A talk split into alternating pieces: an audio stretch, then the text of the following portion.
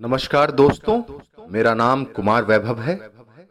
आज मैं आपके सामने एक लेख लेकर प्रस्तुत हूँ। इस लेख का शीर्षक है कि मैं क्रांतिकारी हूँ। यह लेख एक कटाक्ष है, एक व्यंग है, आज के सामाजिक परिवेश के ऊपर। गौर फरमाइएगा। शीर्षक, मैं क्रांतिकारी हूँ। ये मेरा धर्म है कि मेरे विचारों से जो सहमत नहीं, उन पे मैं लालछन लगाऊँ। उसकी सहनशीलता को अपने गंदे व्यंग और ओछी बातों से भड़काऊं।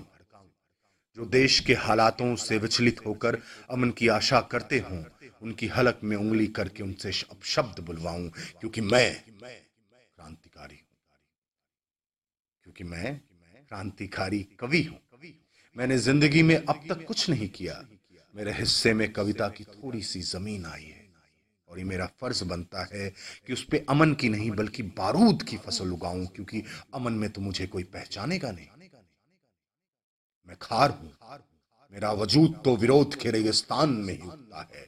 तो क्यों ना मैं इन बागों को भी रेगिस्तान बनाऊँ, क्योंकि मैं सोशल मीडिया का क्रांतिकारी हूँ। अपने घर के आराम में बैठकर मैं सड़कों पे चलती हुई मानवता का पोस्टमार्टम कर सकता हूँ। इसमें बुराई क्या है? मैं अफवाहों का बाज़ार गर्म करूँगा, तभी तो मेरे अंगार भरे पर्चे ऊँचे दामों में बिकेंगे। मुझे भी कोई मौका परस्त बड़े दामों पे खरीदेगा। मैं घर घर पहुंचूँगा तो क्या हुआ? मेरा वजूद विनाशक है। मैं राख का कारोबारी हूँ। मेरा काम ही जलना और जलाना है। अगर मैं एक भी निश्चल मन में जहर के बीच रोक पाया तो उस बीच से पनपी पौध पर इतराना मेरा हक बनता है। क्योंकि मैं बारूदी क्रांतिकारी कहने को दूरियाँ मोहब्बत और अमन से खत्म होती हैं।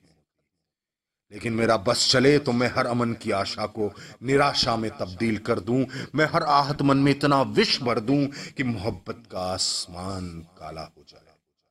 जो मेरे साथ उठते, बैठते हैं, जो मुझे कभी अपना भाई और अहबाब कहते थे, उन्हें भी मैं जहर की सौगात दे दूँ, क्योंकि हम समुद्र मंथन से जो भी विष निकला था, उसे भोले शंकर ने नहीं, मैंने ही पिया था।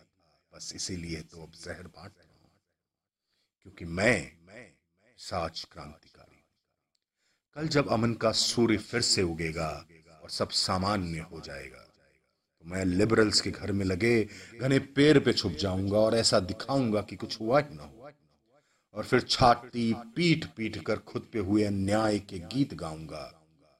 मेरा खुराक बस थोड़ी से सहमे और गुमराह लोग मैं मौका परस्त हूँ मैं उनका खून चूस चूस कर अपनी भूख मिटा लूँगा और इंतज़ार करूँगा रात का।